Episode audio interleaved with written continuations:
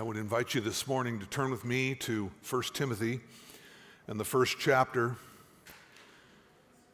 Last week, after considering the virgin conception of the Lord Jesus Christ, we're going to continue this morning to consider briefly his incarnation, that Jesus Christ, the second person of the Godhead, the very Son of God, came in human flesh to be a true man, as much as you and I, and yet without sin. I printed a section from a systematic theology this morning on the incarnation, and it reads like this, just a couple of brief paragraphs. The correct doctrine of the incarnation is that Jesus, the man, is both fully God and fully man, and did not give up any divine attributes while as a man on earth. For in him dwells all the fullness of the Godhead bodily. Jesus is God in human flesh, Emmanuel, God with us. He is not half God and half man.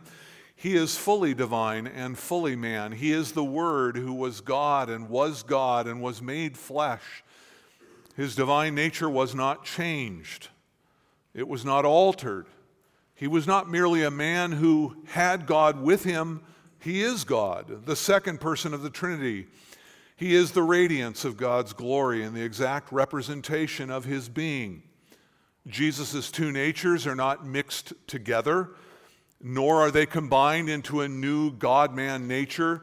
They are separate and yet act as a unit in the one person of Jesus. So as God, he is worshiped, and yet he himself as man worshiped the Father. He is prayed to as God, and he prays as man, as God. He is sinless, and as man he was tempted. As God he gives eternal life, as man he died. Although the fullness of deity dwells in him, nevertheless he had a body of flesh and bones. He is Son of God, and he is Son of God. Of man. Now, all of that is true, and none of that is window dressing. Contemplating the nature of Christ's being is challenging, and it's important to our understanding of our salvation. It's vital to our worship of the Christ of Scripture. It's necessary for us to ponder these things. These things have been the subject of creeds, they have been the subject of Christmas hymns, they have been the subject of the ivory towers of academia and of sermons for generations, and we do well to consider everything that was written in those previous paragraphs, but sometimes you just need it simple. You need something bite-sized. You need something that will fit in your pocket as you walk out of here this morning. And this morning's passage is Christmas in a nutshell.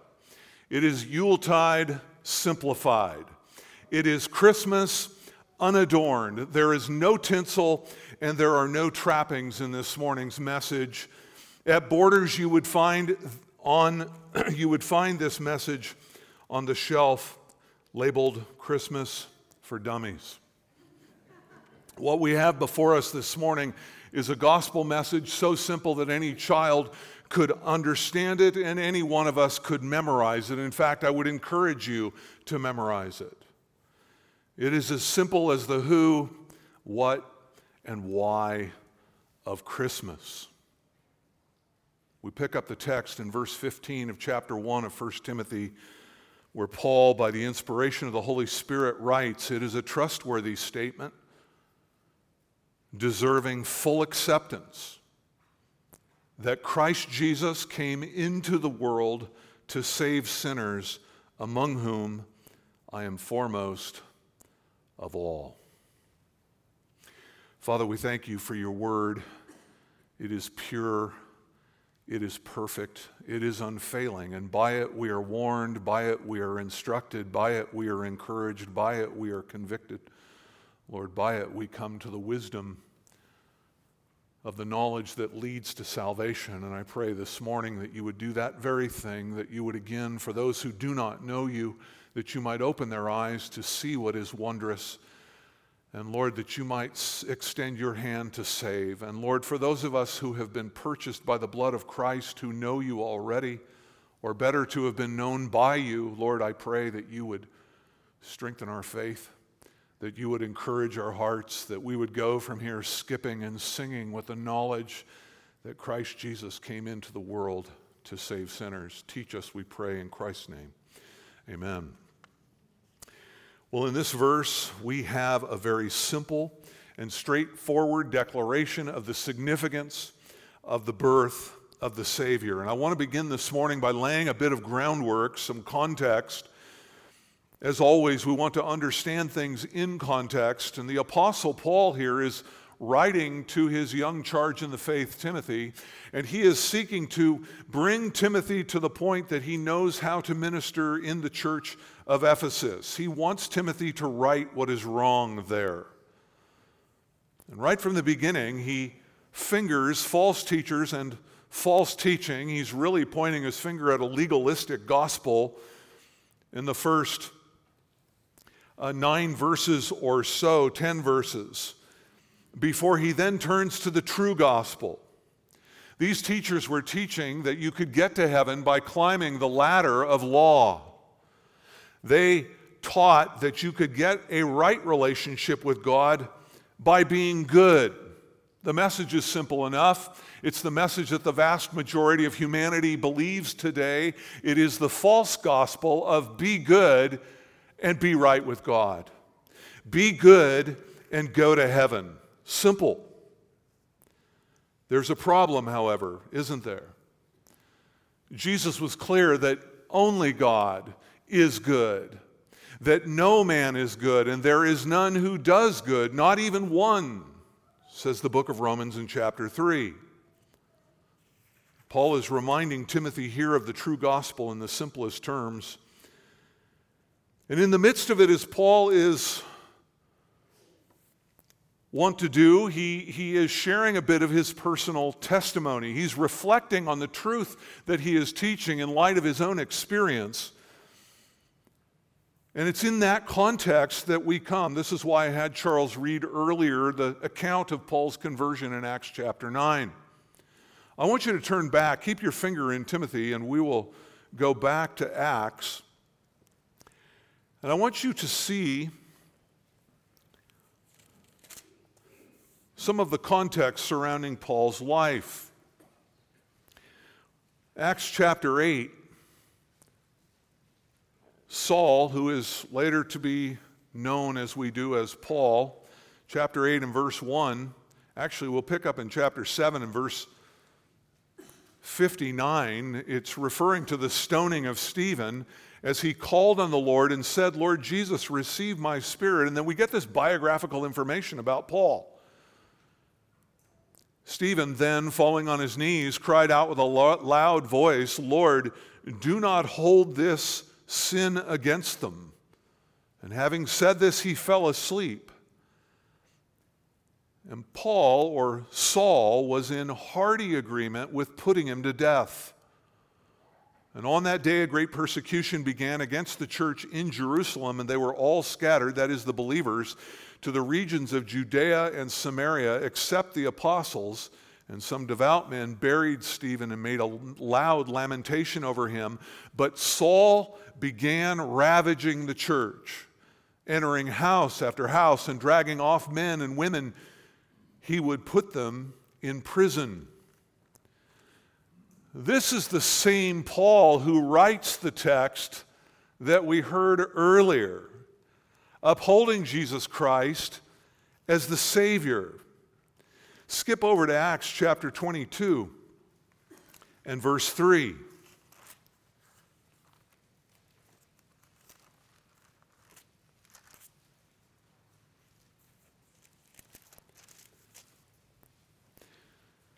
Here is Paul in his defense before the Jews, he, and he says to them, verse three, Acts twenty-two and verse three, "I am a Jew born in Tarsus of Cilicia, but brought up in this city, educated under Gamaliel, strictly according to the law of our fathers, being zealous for God, just as you all are today. Now note what he says, I persecuted this way to the death, binding and putting both men and women into prisons, as also the high priest and all the council of the elders can testify. From them I also received letters to the brethren and started off for Damascus in order to bring those who were there to Jerusalem as prisoners to be punished. And then he goes on to articulate all that happened to him back in Acts nine when the Lord confronted him on that road to Damascus. Look over at verse nineteen. He picks up and we get more biographical information about Paul. He said, then I said, Lord, they themselves understand that in one synagogue after another, I used to imprison and beat those who believed in you. And when the blood of your witness Stephen was being shed, I also was standing by approving and watching out for the coats of those who were slaying him. Paul again gives testimony in Acts chapter twenty-six and verse nine. Here before Agrippa, Paul says, Acts twenty-six nine, so then I thought to myself that I had to do many things hostile to the name of Jesus, note this, of Nazareth. And this is just what I did in Jerusalem. Not only did I lock up many of the saints in prisons, having received authority from the chief priests, but also when they were being put to death, I cast my vote against them. In other words, I, I willingly put them to death. And as I punished them often in all the synagogues, I tried to force them to blaspheme, and being furiously enraged at them, I lost my place here. Tell me, verse what? Where was I? Thank you. And being furiously enraged at them, I kept pursuing them even to foreign cities. And while so engaged, I was journeying to Damascus with authority and a commission of the chief priests. And at midday, O king, I saw a light from heaven. And he goes on to articulate again this powerful conversion that he had. And so when we come back to First Timothy, we read these words as Paul again accounts for all that's transpired. He says, I thank, verse twelve, our Lord Jesus Christ, who has strengthened me because he considered me faithful, putting me into service, even though I was formerly a blasphemer and a persecutor and a violent aggressor. Yet I was shown mercy because I acted ignorantly and unbelief. And the grace of our Lord was more than abundant with the faith and love which are found in Christ Jesus. It is a trustworthy statement deserving full acceptance that Christ Jesus came into the world to save sinners, among whom I am foremost of all. Beloved, I would say two things to you this morning. One, let that be an encouragement to you. Do you understand who the Apostle Paul was and the kind of fervor with which he hated Jesus Christ? And his pursuit not only to do away with Christ, but to do with any, away with any message, to do with any and every Christian, to stamp out the Christian faith, and to crush every church and every Christian under his foot. You could not be more opposed to Jesus Christ than the Apostle Paul. May that be an encouragement to those of you who think my child is too far gone. My parents are still resisting Christ. With all, in all things, with God, all things are possible, and we dare not lose our confidence in the great God of heaven who saves sinners. It is inconceivable that somebody so vigorously opposed to the Lord Jesus Christ and so violently aggressive toward those who trusted in him, now he is the one preaching Christ, seeking to build and strengthen the church. He has made a complete one eighty. How does that kind of life change happen? Well, I want to take you to one other place, again, keeping your finger in First Timothy, but just flip over to the book of Galatians in chapter one, where Paul gives us another account of his life, beginning in verse thirteen.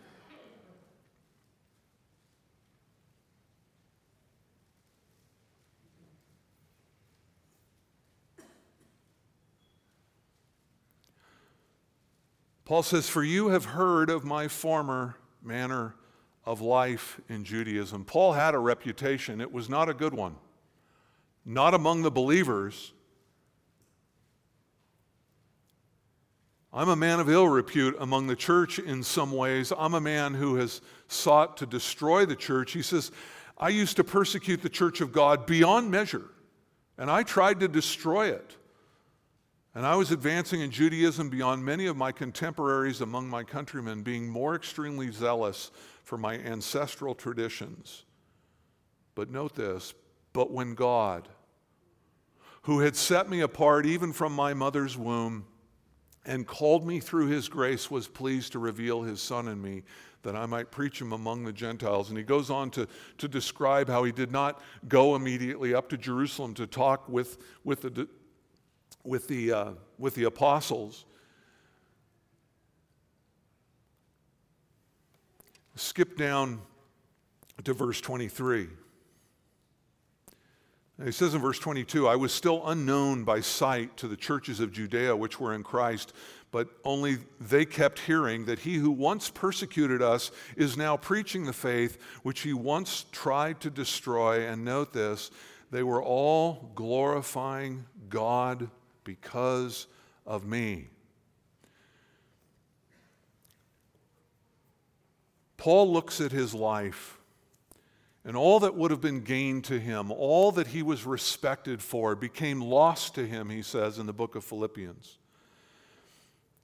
And here he wanted to pour himself out on behalf of the God who had saved him. Paul understood full well, as he says in Galatians, that it was the grace of God that worked in him. That's why the saints were glorifying God for converting a man like Saul. Did you know that that's your purpose in life as well?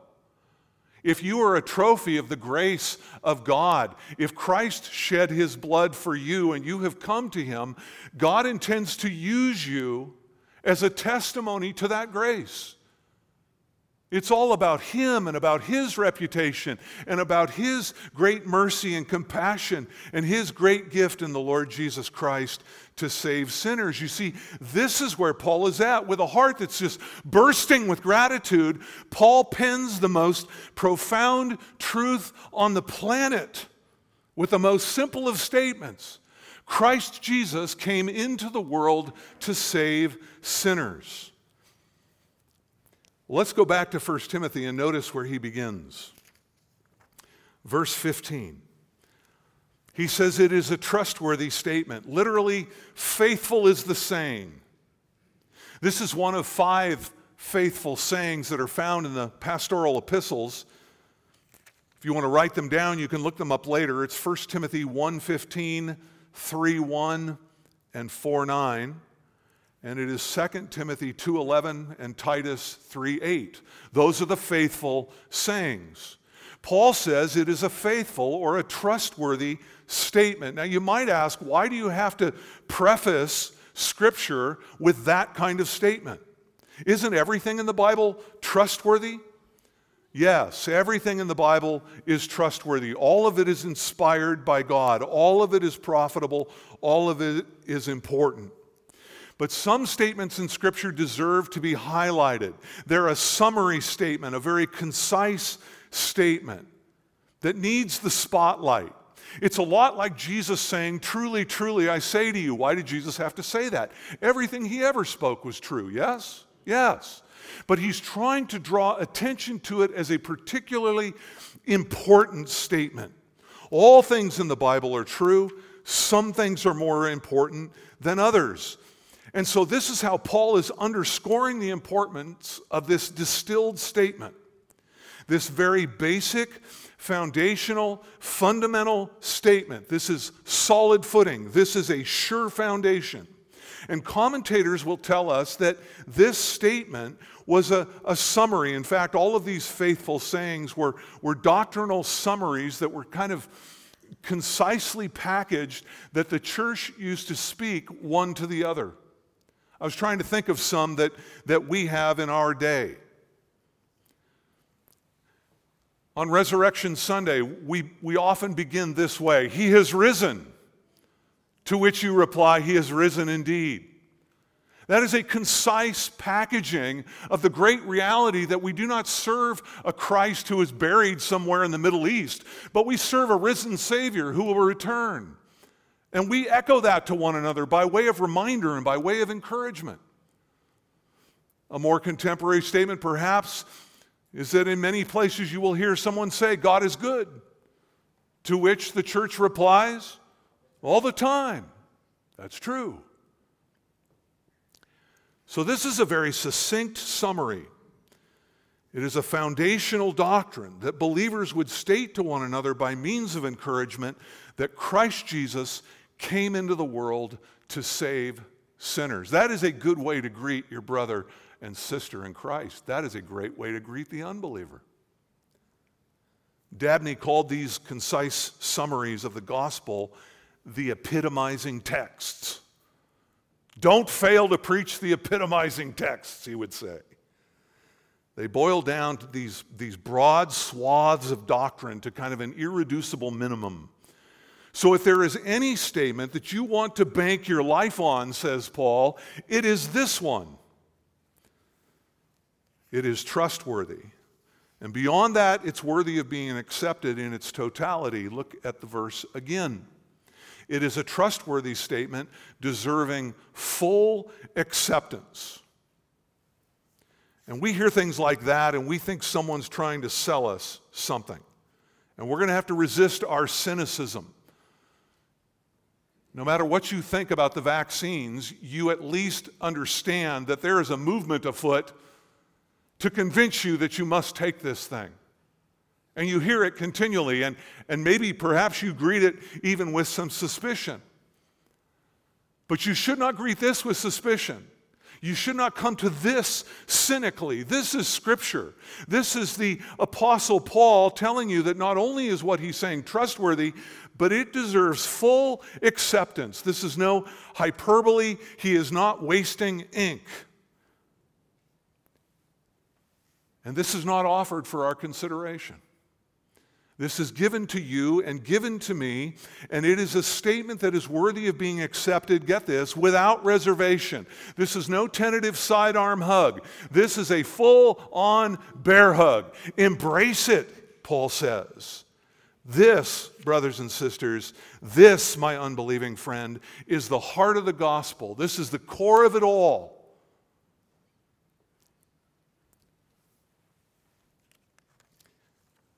And everything hangs on how you respond to this verse.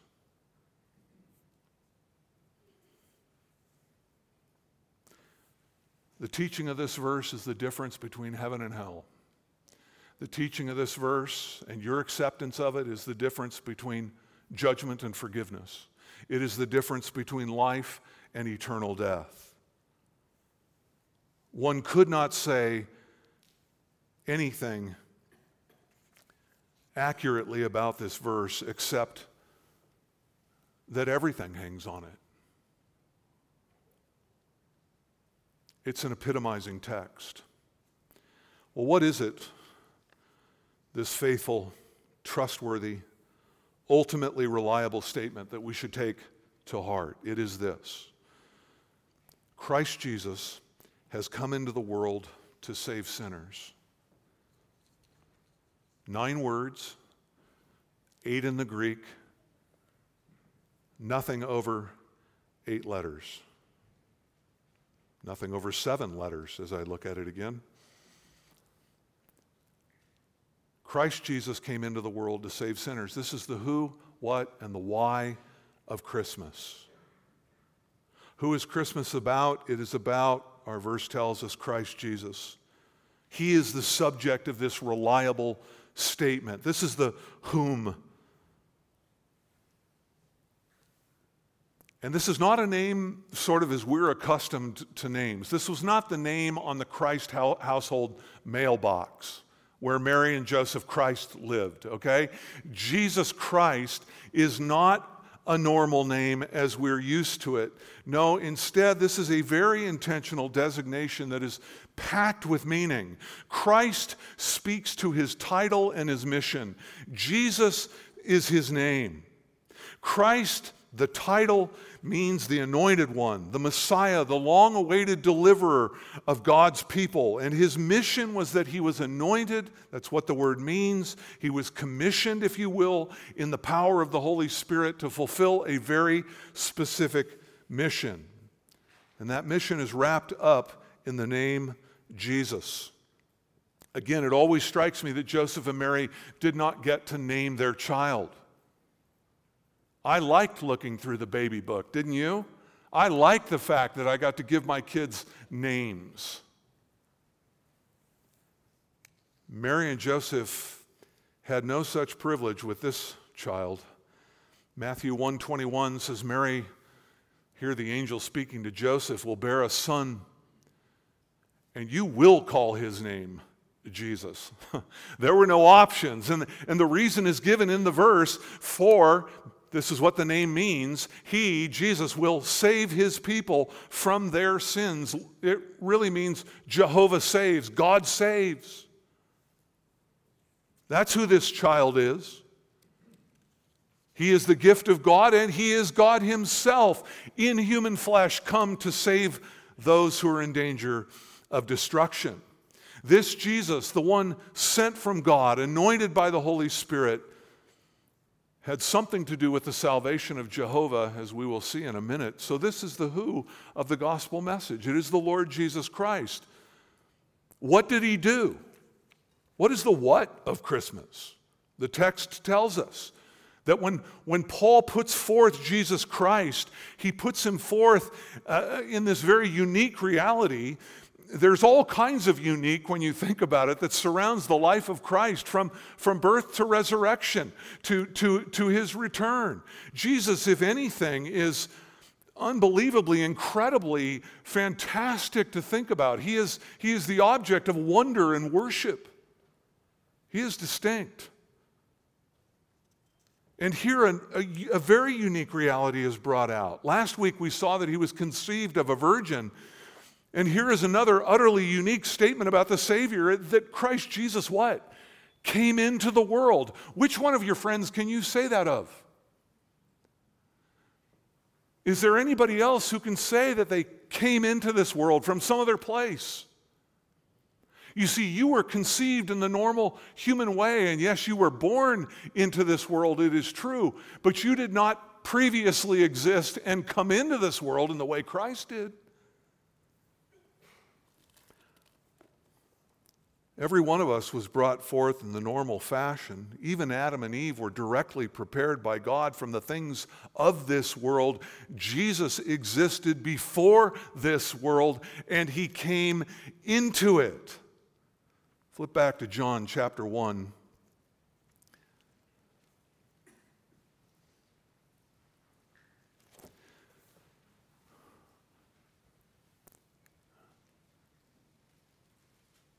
The question should confront us: if Jesus came into this world, where is it that he came from? Chapter one and verse one, in the beginning was the Word, and that is a reference to Christ himself. And the Word was with God, and the Word was God. He was in the beginning with God. All things came into being through him, so he is the creator, and apart from him, nothing came into being that has come into being. That's that's John's way of saying, let me tell you who he is. He's the creator. And you say, well, yeah, he did some things. He created some things. No, no. Nothing came into being except through this one. In him was life, and the life was the light of men. You see, he's described first as the Word and then as the light. If you look down then at verse nine, it says, there was the true light. Note this phrase, which coming into the world enlightens every man. He was in the world, and the world was made through him, but the world did not know him. The world didn't recognize the Lord Jesus Christ. They didn't recognize the Creator when he came. Look down at verse fourteen. And the word, this very same word that was spoken of back in verses one to three, became flesh and dwelt among us. Literally, he tabernacled. He pitched his tent. And we saw his glory, glories of the only begotten of the Father, full of grace and truth. And John, this is John the Baptist, testified about him and cried out, saying, "This was he of whom I said, he who comes after me has a higher rank than I."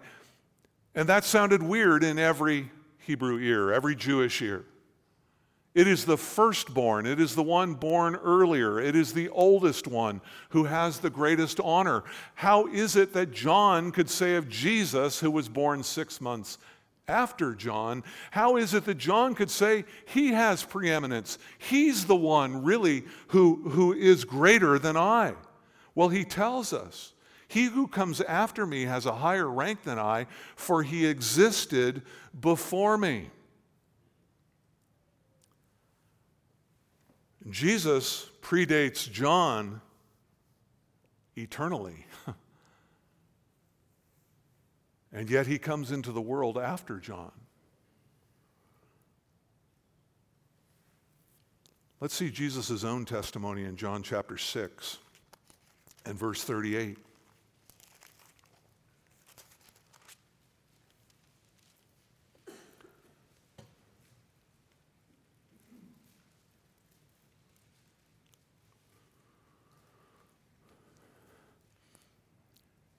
Jesus here preaching to a crowd that he had fed the night before.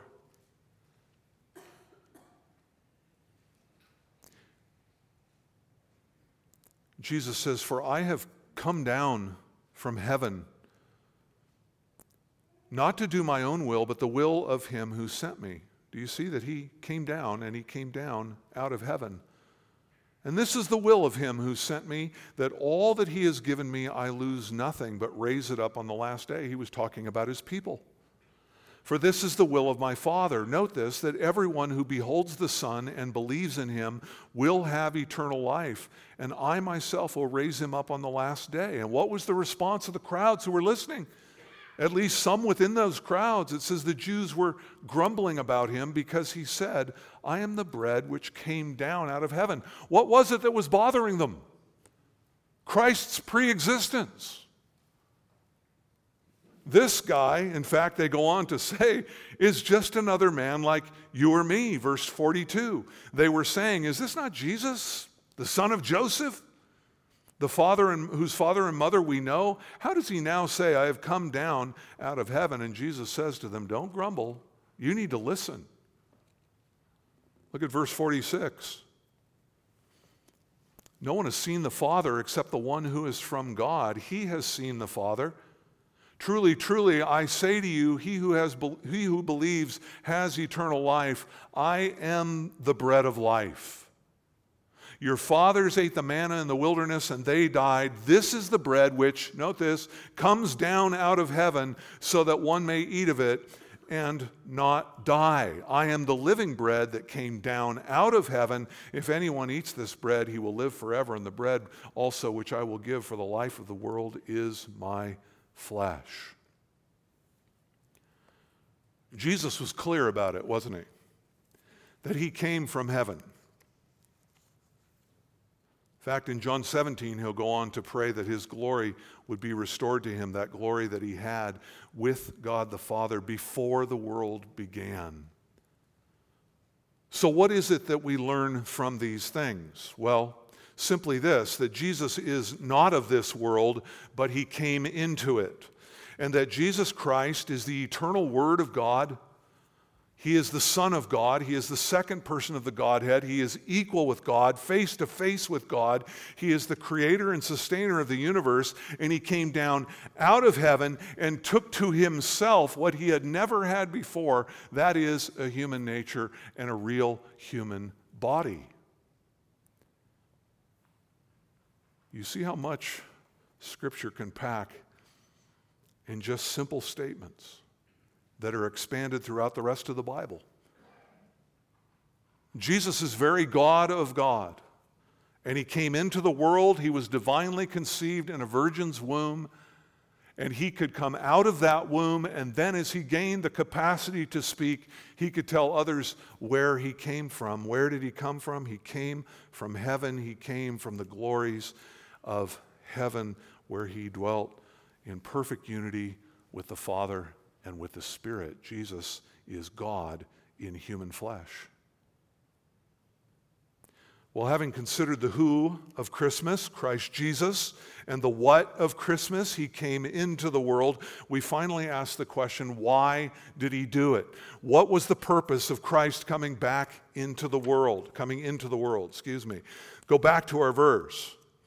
Verse fifteen, it is a trustworthy statement deserving full acceptance that Christ Jesus came into the world, and we have this very clear purpose statement, to save sinners. Literally, sinners to save. He came into the world, sinners to save. He did not come to save good people. He came to save bad people. He did not come for law keepers. He came for law breakers. He did not come for those who think they are spiritually something and they have something to offer God because they're not as bad as, as that person or their neighbor over here. No, he came to those who understand that spiritually your pockets are utterly empty. He came to those who recognize that they have nothing to offer God but brokenness and sin. He came for those who understand that they don't measure up, and that they have no hope for heaven except for his kindness and his mercy. Jesus said it this way, I did not, it is not those who are healthy who need a physician, but those who are sick. I did not come to call the righteous, but sinners. Such an important statement, and yet our, we get twisted around this thing. We need to keep it clear in our head that it is sinners that Christ came to save. Those who have broken the law of God. Those who have not loved God with all their heart, soul, mind, and strength. Christ came for those who violated that law and all of his commandments to live a holy life.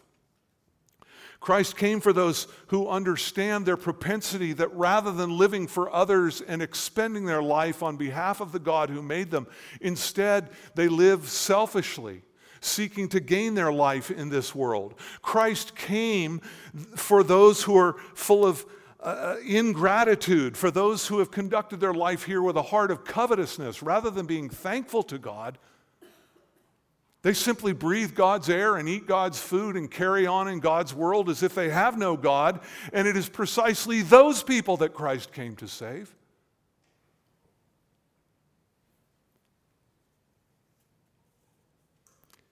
Christ came to save those who are not kind and are not good, but whose lives are characterized by malice and envy and jealousy. Christ Jesus came to save those who are sexually misdirected and all messed up.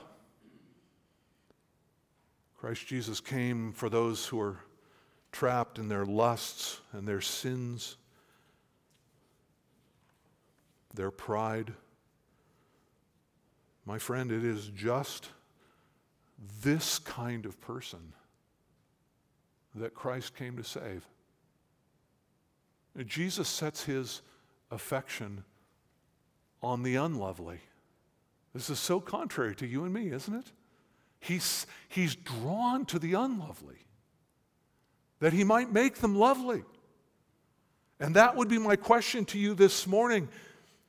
Have you ever personally come to the point of acknowledging your sin problem? Do you know the weight of it? Have you faced it? Have you looked in the mirror and seen that you are not inclined to obey God? You don't love him by nature. Have you understood the holiness of God, that your, your sin stands between you and God, that you are in fact guilty of violating his righteousness, and that he's going to hold you to account one day? Have you acknowledged it?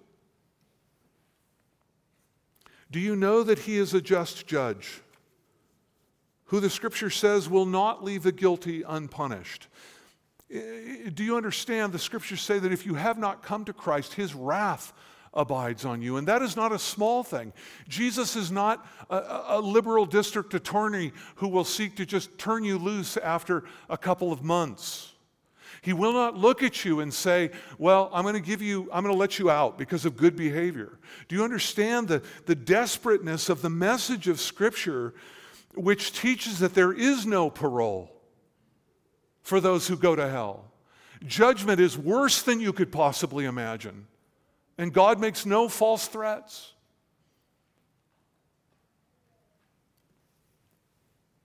My friends, God's judgment is awesome. And it is terrifying. And he will spare no one who does not flee to Christ for refuge. Hebrews tells us it is a terrifying thing to fall into the hands of the living God. You may not be in terror now, but I tell you, he is terrifying to those who have not come to Christ for salvation. Sinner, listen, Paul has good news for you. Christ Jesus came into the world, sinners, to save. What does that mean, to save? That little verb, to save. It means to rescue, to deliver out of a perilous state, and to bring you into a blessed state. The Bible teaches that the wages of sin is death, and that the soul that sins will die. In other words, what we are due for our death, what or for our sin, what we get paid, the wages of our sin. God always pays wages that are due. What we get is death. The first death is that where your body is separated from your spirit, from your soul. Oftentimes I've been asked to speak at a memorial where I didn't know the individual, and I, I will often say in that setting, I, uh, people are oftentimes in the midst of death looking again for some, some reason why this had to happen. And while I don't know why the specific circumstances of your loved one, I don't know why they had to die in that particular way. I do know this, that we all die physically, because all of us are sinners. But the Bible speaks of a second death, which is far worse than the first. Just as your physical body was separated from your soul at your physical death, understand that in the second death, if you are not taking refuge in Christ, you will go to, to a place that I can't, I can't even begin to paint the misery of it. And you will go there and be separated forever and ever from the very God who made you and all that is good, all that is peaceful, all that is health and life and pleasure and joy. There'll be none of that for you. And again, it gives me no pleasure to announce this, but the Bible announces it. And what does give me pleasure is that that ultimate place, that eternal lake of fire, what gives me pleasure is to tell you, listen, it need not end that way for you. For those who refuse Christ, that very same Christ will say to them, depart from me, you accursed one, into eternal fire that has been prepared for the devil and his angels. But understand this, it doesn't need to end that way for you. It doesn't need to. And Paul tells us why. Christ Jesus came into the world, sinners to save. You might ask, how did he do it? Isaiah fifty-three tells us that all we like sheep have gone astray, that each one of us has turned aside to his own way, but the Lord has caused the iniquity of us all to fall on Christ. Jesus is the sacrificial and perfect Lamb of God who takes away the sin of the world. In fact, we read these words in that same chapter in Isaiah fifty-three, but he, Jesus, was pierced through for our transgressions. He was crushed for our iniquities. The chastening for our well-being fell upon him, and by his scourging we are healed. And we hear down in verse ten that the Lord was pleased to crush Jesus, putting him to grief if he would render himself as a guilt offering. That's how Christ saved sinners. He gave his life and he bore our sins. Second Corinthians five twenty-one puts it this way, he, the Father, made him, Jesus, who knew no sin, to be sin on our behalf. Do you see, he's, he's a substitute who took the stroke that we were due, that we might become the righteousness of God in him.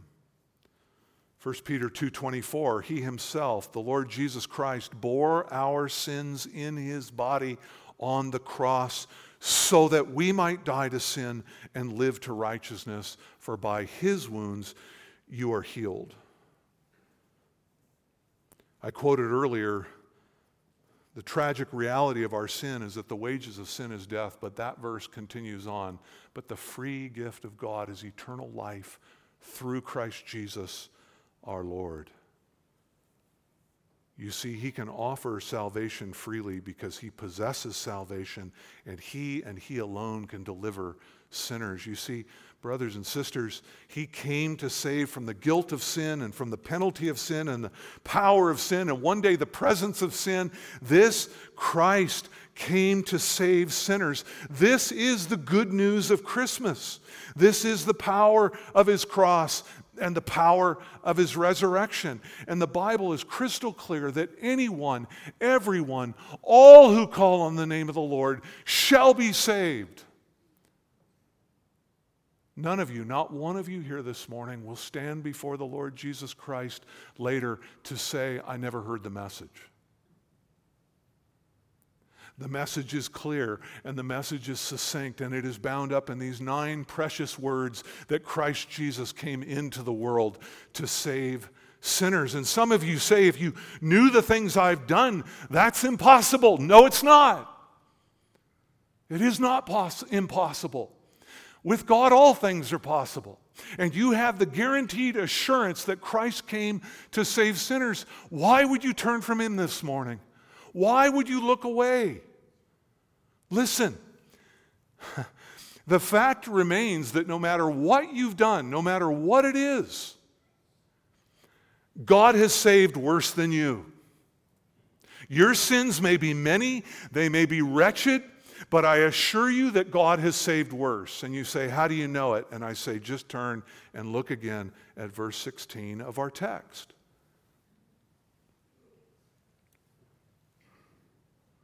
Actually, right at the end of verse fifteen.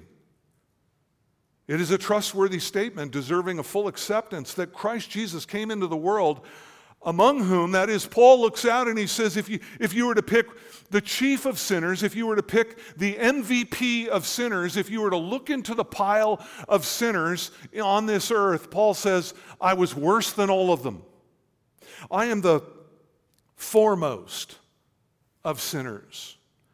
Literally, I am chief. I am first of rank. And this is not Paul being falsely humble in hopes of getting a compliment from somebody. This is Paul, under the inspiration of the Spirit, articulating truth.